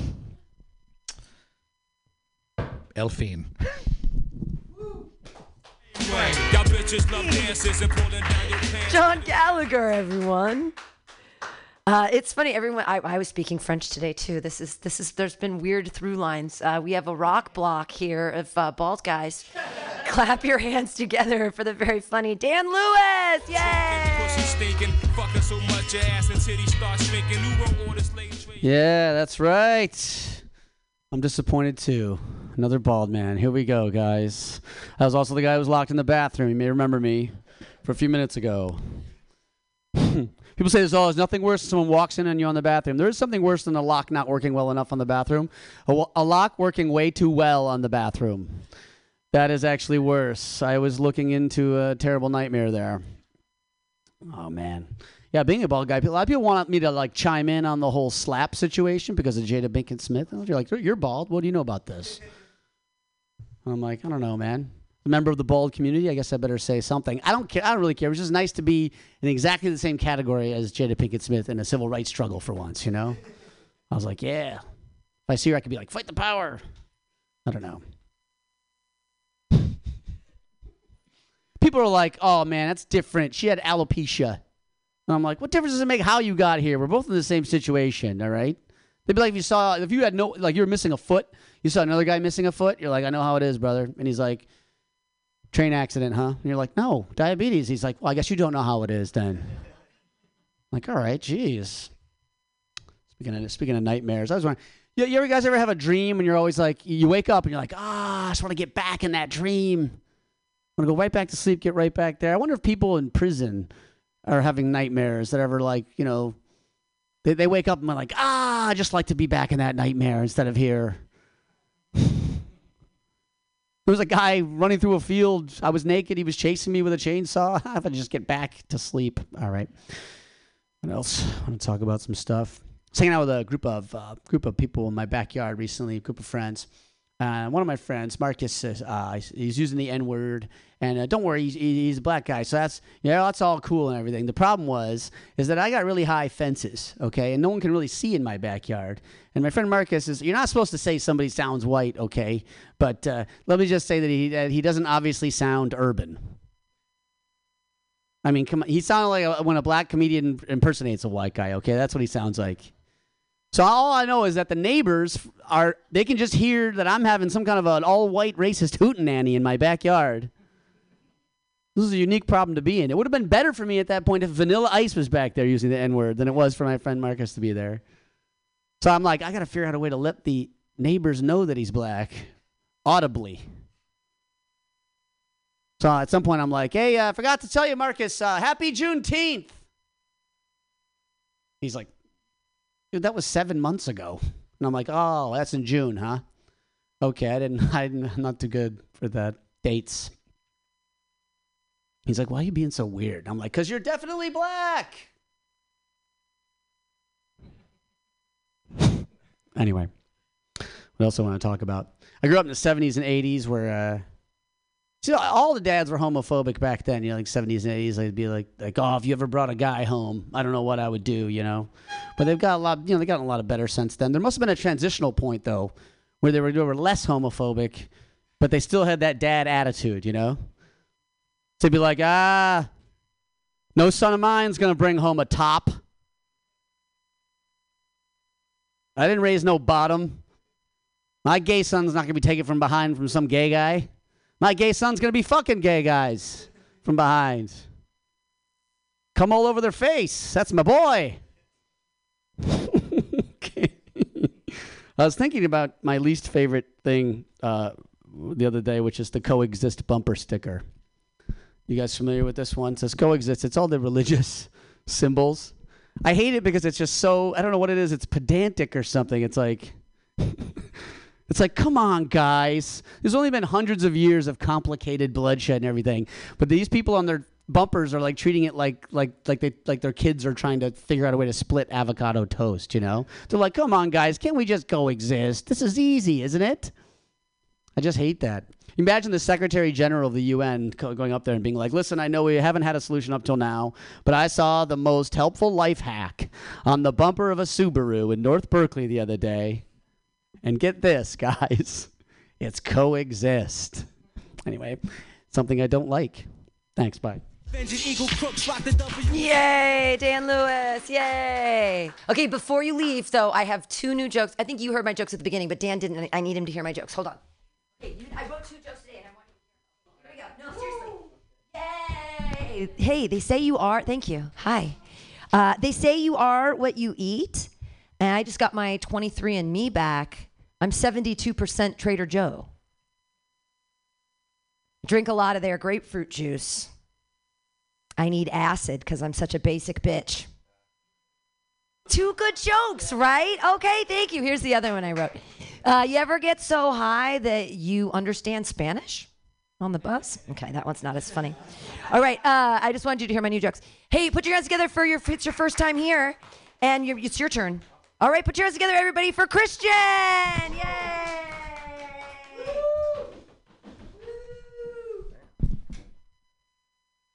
remember what I was going to talk about here. Uh, let's see, I've been reading a lot online about how women are concerned that if they do weightlifting, they'll become too fit, too muscular, uh, too good a shape. Uh, it's weird to me that you would be concerned about the best case scenario. Uh, Paige, look at you. You uh, you're super muscular. You must be in a wreck. Oh, damn it. Forgot, forgot what to say there. Uh, guys, uh, whatever. I can't remember that one. Um, so I've been doing a lot of dating, and uh, it's going all right. I'm getting some uh, response from girls, though I think I would probably get more if I had a little bit more of an edge, you know, give off more of an aura of danger. Uh, and when I get worked up, I am definitely capable of domestic violence uh, leaving the toilet seat up, forgetting to take out the trash, necrophilia, skull fucking. Um, so, little things. Uh, there's something else. I think I, I hear a lot of dating advice. Uh, for example, never settle. You shouldn't settle. Whatever you do, don't settle. Uh, and that is ridiculous advice because everyone settles, and I can prove that to you right now. Uh, think about whoever is dating The Rock. That woman could be dating John Cena. Five years younger, more hair, better acting range. Just saying, never settle. Um, another thing I come across on the dating apps is occasionally women won't want to give me their phone number because they're concerned about uh, having random numbers in their phones, too many numbers in their phones. Uh, and I, I, I won't go out with them because I feel like that's a misalignment of priorities. and uh, I feel like there's a lot of scummy people in the world because uh, being a reprehensible person teaches you too many valuable life skills. Uh, for example, guy and a girl hook up. Uh, they have sex. Uh, girl gets pregnant. Guy decides he doesn't want anything to do with the baby. He just learned how to delegate. And that is all I can remember. Uh, I wish that uh, I'm really trying to come up with an uh, example of that for girls because I want equality in that joke. But uh, that's all. Thank you. Everybody, it's his first time here, Christian. Hooray! Well, people, that's it. Dan Britton was supposed to come back from Slate, but he didn't make it. So I guess thanks for being here, everybody, and and uh, hanging out at the joke, uh, not joke workshop, happy hour. We'll be back on Monday at six o'clock for the joke workshop, and tomorrow at two o'clock at Atlas Cafe on 20th and Alabama. I will probably still be high because I am. I had so many edibles today. I'm like, is this real? Uh, all right, if Dan Britton shows up in a couple minutes, yeah, but in, if not, hey everybody, I'm going to knockout because I'm on Lord of the Zings tonight. Uh, it started at seven. It's gonna go till nine. Okay, bye. Enigma pistol fertilize your stigma, stink box. Order from P. Dot. MCs get stuck on ink blocks. Air saw plug to the sink box. Who take it crop, take your brain on space warp. Talk strange like New York. Great hero Jim Thorpe. How can I put it? Life is like video footage. Hard to edit. Directors, they never understood it. Too impulsive. My deadly corrosive dosage. Attack when you least notice. Through explosive postage. I don't play. The rap souffle saute for the day. Ruler zigzag, zig A. Leg, leg, arm, head. Spread like plague. We drink Hennessy by the check. I got the golden egg plus the goose.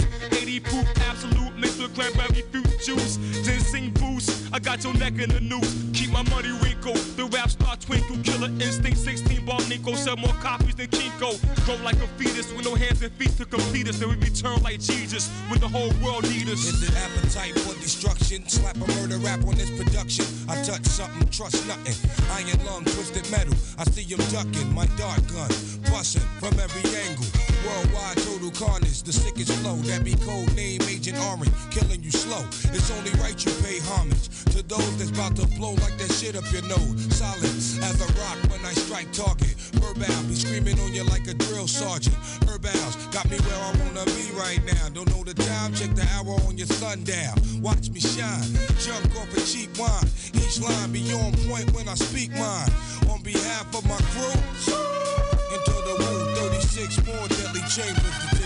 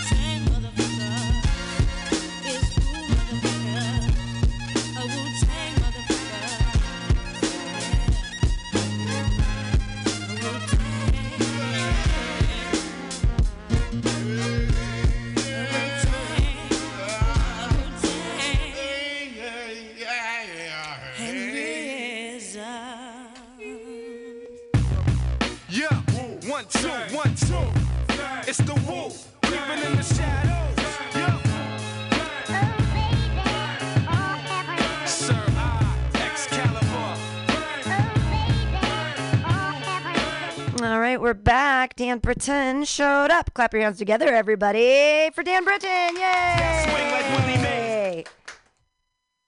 Did you all see the historic moment when Obama returned to the White House with Joe Biden? Did you all see that? Obama's a, a very good looking man. I got to tell you, he's like, in my opinion, one of the three best looking, like most handsome presidents. It's like Obama, Lincoln, and then JFK.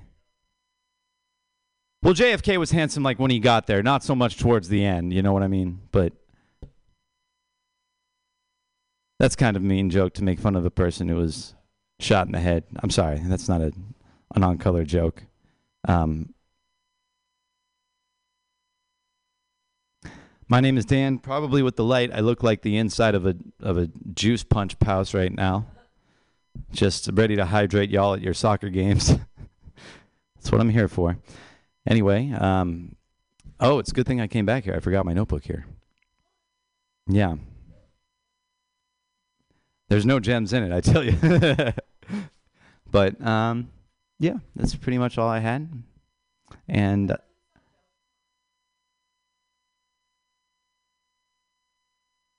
I'll tell you the story about the time that my brother broke my nose. So we were in Hawaii, and uh, I think I was 12 and my brother was 13. And my parents, so I, I'm one of four boys, and my parents booked a trip to Hawaii, brought all of their sons, but they wanted to have like an actual some time alone. So they put us in the room next door. And uh, my my two older brothers are riling me and my brother Andrew up, and so we start fighting. We start like wrestling each other. and and he's older than me. He was always bigger than me and always stronger than me. And then this one time, I actually had him pinned. I had him down on the bed, and I said, "I got you. Give up." And then at that moment, he just throws his head back, and it just hits me in the the nose, breaks my nose right away. So then in my parents' room, they're just there enjoying some lychee and a mai tai, enjoying this nice Hawaiian vacation that they just shelled out thousands of dollars for. And here comes their 12-year-old son, covered in blood, like he had just like tried to lick a knife, just like mom.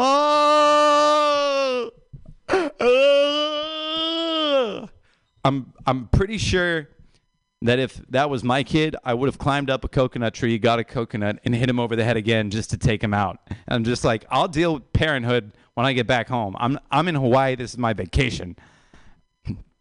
but fortunately enough, there was uh, a Hawaiian. She can snap.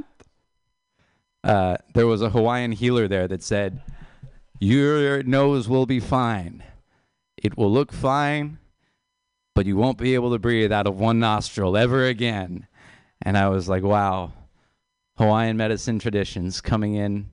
And the funny thing is, is that it's really accurate. Like, I haven't been able to smell out of that side of my nose forever, but I know that I beat my brother. It's such a, he's such a bitch. Like, what an asshole. I had him down, and then he pulls a cheap shot like that. Anyway.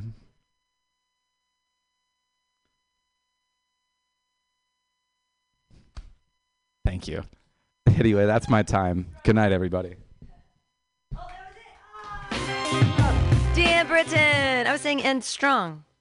Okay, I'm just going to tell my joke one more time because I wrote it today and I want to make sure that I can remember it. They say you are what you eat. I just got my 23 and me back. I'm 72% Trader Joe. Uh, I drink a lot of his grapefruit juice. I need the acid because I'm such a basic bitch. There we go. My two new jokes. Bow, bow, bow. See you guys all next week. Bye. Bitch fiend, a fan, ship them niggas to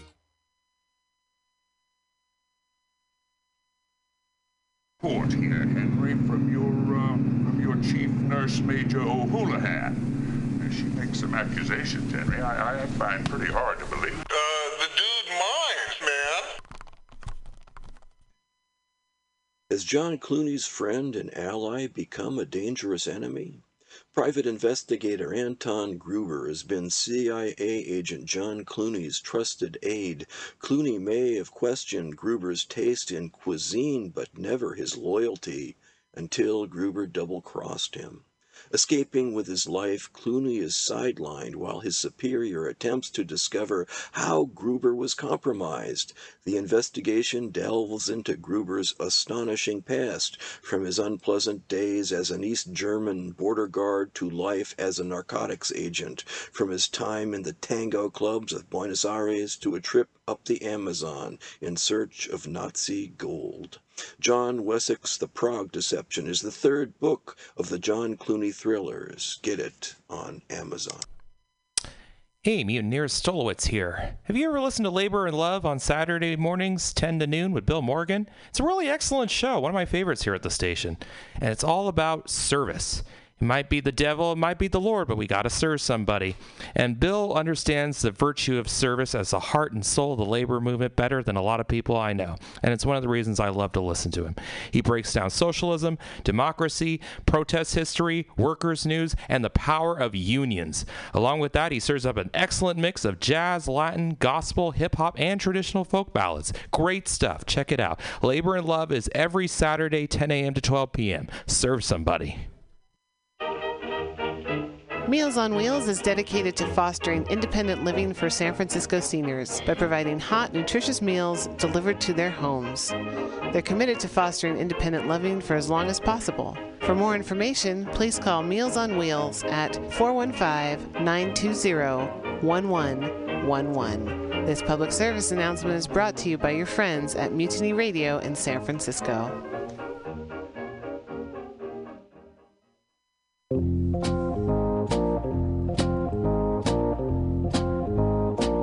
Are you looking for local handcrafted leather goods? Look no further than Skin on Skins, a local mission a leather working shop. All original pieces handcrafted for you jackets, belts, purses, jewelry, everything made out of leather. You need your bicycle seat fixed. You want it in cool leather? Under can do it. You have a motorcycle that you want to fit out with side bags and cool stuff? Talk to Under. Go to skinonskins.com. That's S K I N O N S K I N S dot com. You just went to Folsom Street Fair and you don't have enough leather? Go see Under. Everything is handcrafted and understated quality. Fine leather, handcrafted goods for all of your needs. He also does fixes. Maybe you love that jacket. He'll put the zipper back in. Talk to Under at skinonskins.com at 20th and Mission. Check him out at skinonskins.com.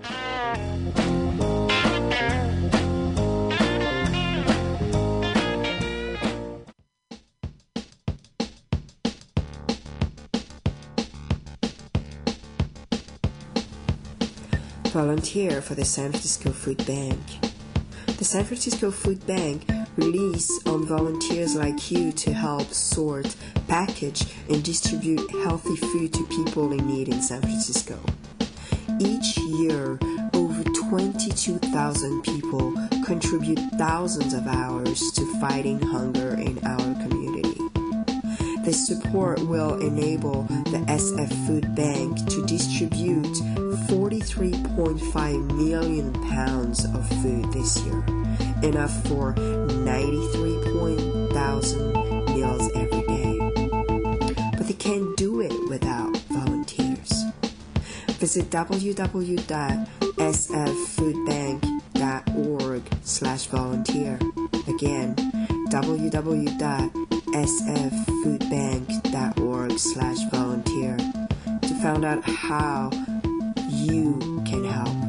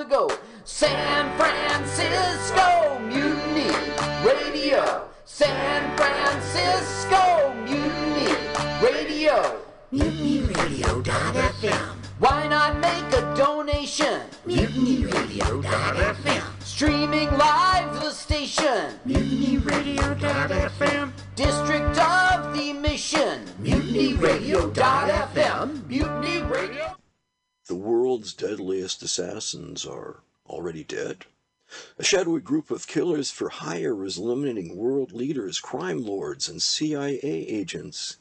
Inexplicably, the deceased contract killers have the DNA of people who are long dead.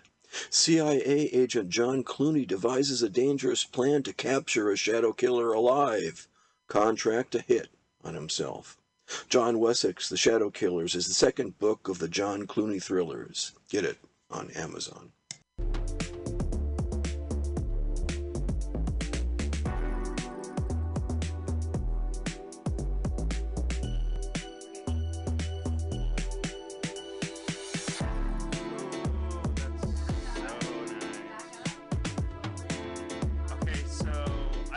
Press record. Oh. Uh,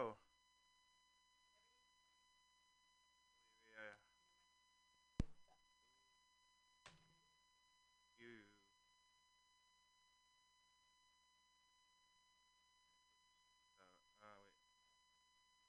Ah, have a good one, Pam. So, Pam, I'm all set, huh? So I, I press I press record, and oh, this is tripping me out. Okay, how? Oh, what is the password to this?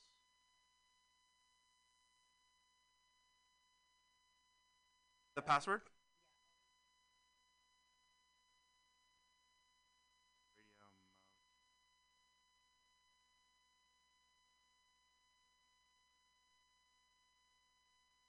just. Uh, yeah, thank you. Okay. Well, before you leave, I, I'll give you the okay. Okay.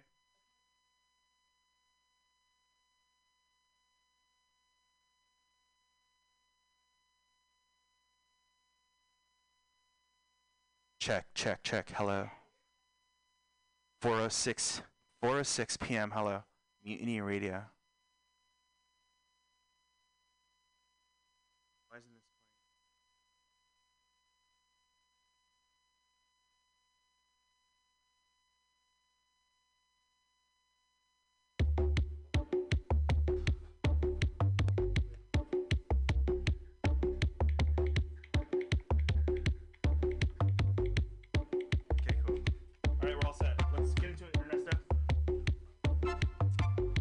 Black, red. Black, red. Blue, green. Up, up. Need more.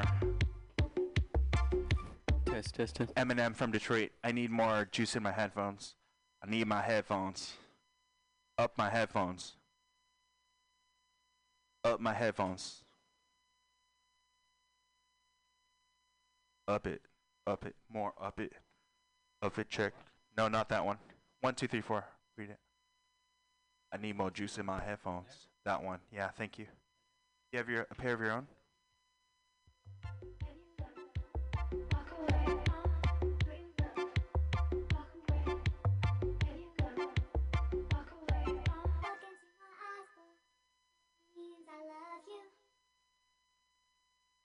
look into my eyes, boy, that means I love you.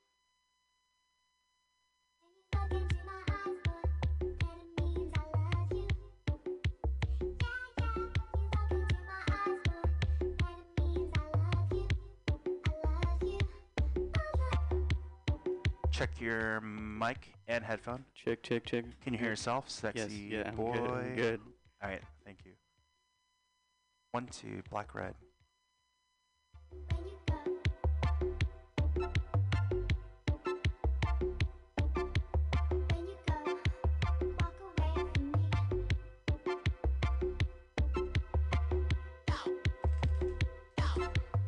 Shall we record the uh, waves on the beach with a large, stupid microphone?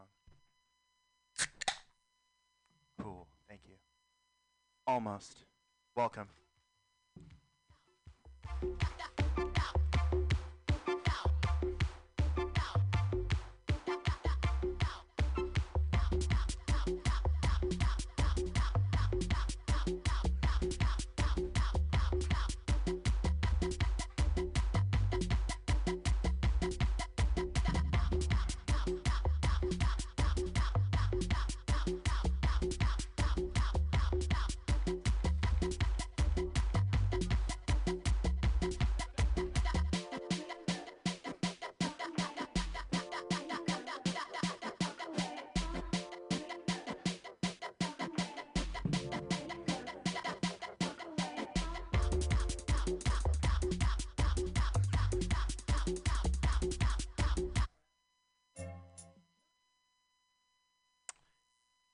Hello. One, two. Just welcome. Enter the lobby. Yes. Please enter the lobby of Pam's exposed back, basically naked. That sucks that she's the community leader. So, lots of oh, lack of deodorant, right? Yeah. Right. Pot. Pot is Pam's thing, yeah. The girl that likes horses, yes. Pam loves the horse of THC, I think. Or the black horse that I saw spray painted in the mission. I saw a black horse.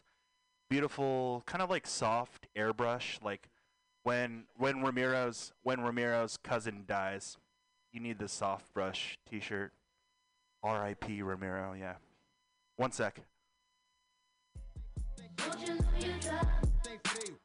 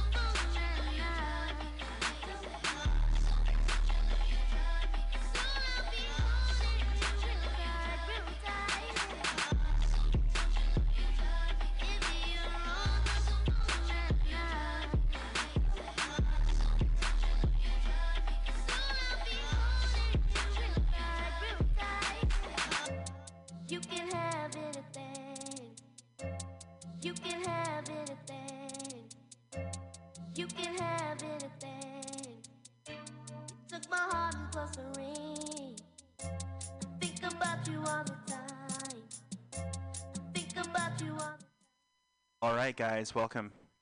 Ernesto, you here with me? Yes, I'm here. Cool. All right, guys.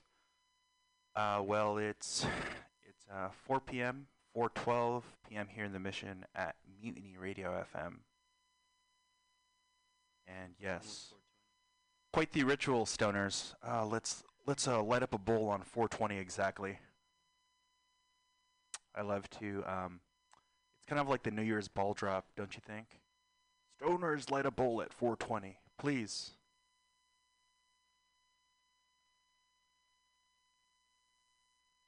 Yeah, Times Square, kissing a girl. Thank you. Okay, guys. Uh, mm, what do you call uh, kissing a girl? Okay, guys. DSL. Um, okay, guys. Welcome to the podcast Always Never, and today's guest is um, a friend Ernesto Perez. Hey, man. Welc- Hey. welcome to welcome to uh, a place that was um, ran by, in fact, Monkey. We hate that fucker. Hitler, Saddam Hussein, Osama bin Laden, Kim Jong Un. Monkey. See ya, Pam. See ya. Hey, be safe. Okay. Later. The bad niggas. Yeah. I didn't know Ernesto, that we were gonna be niggas. in a, a like a radio station in this studio. You you just invited me. Hey, do you want to do a broadcast? And then you're Yep. you were like, oh, all I need is my iPad. Oh, okay. I thought we were gonna just live stream on Facebook or something, but No, no, this is yeah. This is on the internet. We're in a I'm full blown like radio studio, radio station. Oh yeah, This is we pretty are. cool. Yes, we are. And uh, the direction for this jazzy vibe here, uh, Muni Radio Always Never podcast. Welcome. I invite you. I invite all of you, and all of you. I mean, all of you. Um, some notes prepared here. A little bit of material. Uh, where do we begin? Tons of notes here tons of notes, tons of material. Um, I'm 28, so I'm 28. Paolo Picardo, music journalist, in the Always Never podcast. I'd say first step one is, okay, guys, Paolo has to talk in between these hour-long mixes because he must reinforce that he's underground. Um, and a bit of underground music prepared for you here. Ernesto, we have about 145 soft, an hour and 45 minutes. That's a long time. How many hot pockets is uh how many uh How many can you cook in an yeah. in an hour? Did did the girl from LA did the girl from LA purchase a pizza oven for her backyard? That's how infatuated she was with pizza. Wow. He likes her shit. Uh-huh. Oh my god, she likes it like that. That's like next- owns that's a owns a pizza oven. passion. Yeah. Hey guys, I'm having a uh, party in my backyard in LA. Guess what? I have a pizza oven. Fuck it. That's probably at nighttime. Yeah, I've only seen one other person with a, a pizza oven. It was this house that we built in Orinda, Right, right, right, right, right. and also they have a uh, a backyard um, ice maker. It's like a mini fridge, Right. but all it does is make ice all Yeah, and day. you know those shady Italians in Brooklyn, New York, cooking pizza. This is the and then some some bearded man with a hat says this is the best pizza in Brooklyn. Is people often say that this is the best pizza in Brooklyn? Yeah, yeah, yeah, No. yeah. They say that in in uh, Rick Calm and down, Morty. calm down, calm down. Do you do I need to sedate you or suppress you? in Rick and Morty. Drink some drink some ginseng tea. Calm down, please, in Rick Ernesto. and Morty, they they had an episode where uh, Rick he mentions that all the pizza places say that they're the best pizza in town, but he's never seen a pizza competition. So how do they really know that? yeah, you, you, you need a little bit of context. That's kind of like saying, um, that's that's a bit jumping to conclusions here. Pizza? Do you want to talk about pizza? Tons of notes here and some music prepared for you here at the Always Never podcast in the Mission. Pizza is the number one most addicting food in the world. Pizza, yeah. Let's go on pizza. Let's uh let's just uh walk through the park real quick. Ernesto, let's walk through the park, and With we'll get into some material. So yeah, but pizza. Let's uh let's chat about pizza a bit. Hello. Was pizza really uh, invented in Italy, or is it one of those things like the burrito? It's a Mexican food that was actually invented in California. Yeah, pizza was invented in um, the founding principle of music festivals. Okay. Who who founded that idea? Music festival, large speakers, ten thousand people. It would seem like someone with like David Guetta vibes. Yeah, invented music mm. festivals. I think Tiesto and David Guetta met up for coffee one day, and they're like, "Hey man, we should really push this music festival um, Idea. idea." But the first music festival was like Woodstock. If I if I were to uh, visit Sylvie Simmons in the apartment that she owns, what a conclusion! Yeah, who, do you know about? Maybe riddle me that. Who founded music festivals like Woodstock? There was a Woodstock one and Woodstock two. Can you maybe Google that? First music festival. Like an electronic music festival or like a rock Uh, music festival? Okay. well, when did- when did- Okay, yeah, right, go right ahead. here. So according to uh, HistoryExtra.com, the first known music festival was the Pythian Games, a precursor of the Olympics, uh, which was held in the late sixth century BC. Uh, Right. It was a music competition Right. in sixth century. Wow. BC. Heard that. Heard that for sure. Uh, but yeah, let's uh, converge Ernesto pizza and music festivals. They sell pizza at music festivals, or is it just lemonade, coffee, and um, the whole goal is to make beer. the the rich white kids want to go to the porta potty because that's where they feel like they're in a London phone booth. Yeah, I don't know. There's a well. Let's talk about festivals. They are okay. So they feed the white people. They give them drinks, non-alcoholic and and alcoholic. alcoholic Also food, but like pretty basic food. stuff, yeah, like hot dogs. Yeah, how hungry? And then there's a big. I bet there's a huge 75-75 of, hey, let's dance to the music or get food and drinks. But yeah, most well, likely well, standing. food. Yeah, you'll get food when you want to take a break from dancing. Yeah, and then the sitting on the grass feels like uh, you're a hardworking Mexican because you're standing the whole time and your legs are like trembling Yeah. because you're standing up for so long. Music festivals are kind of sort of dehydrating you, making you hungry, and making you You're stand. demanding a lot of your body, but also Yeah, but people it's, like, people so much fun. people will buy the ticket right away. Um, yeah, that's that's a weird sensory um, overload for uh, It is, festivals it's in general. Everything. It's it's visual with all the lights. Yeah. And the art.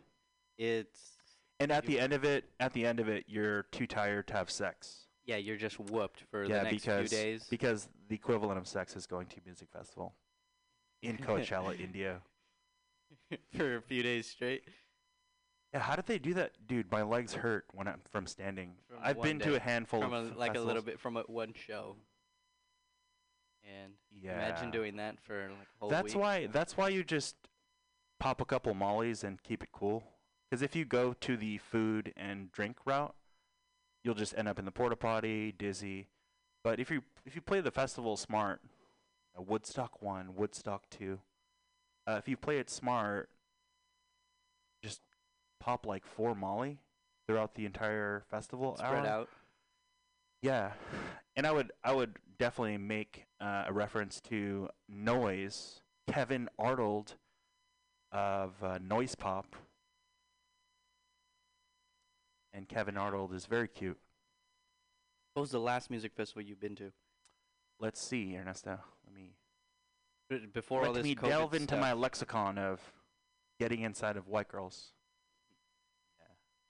all this COVID stuff. I think they I think I saw that they're starting to open up some music festivals. Um, after all this COVID. And uh, and I'm optimistic, Ernesto, because we live until 90 years old. assumingly 85. I kind of uh, full stacked or was too like engaged with my MJ work for two years, but I'm optimistic. There are like 18 year old girls who want to go,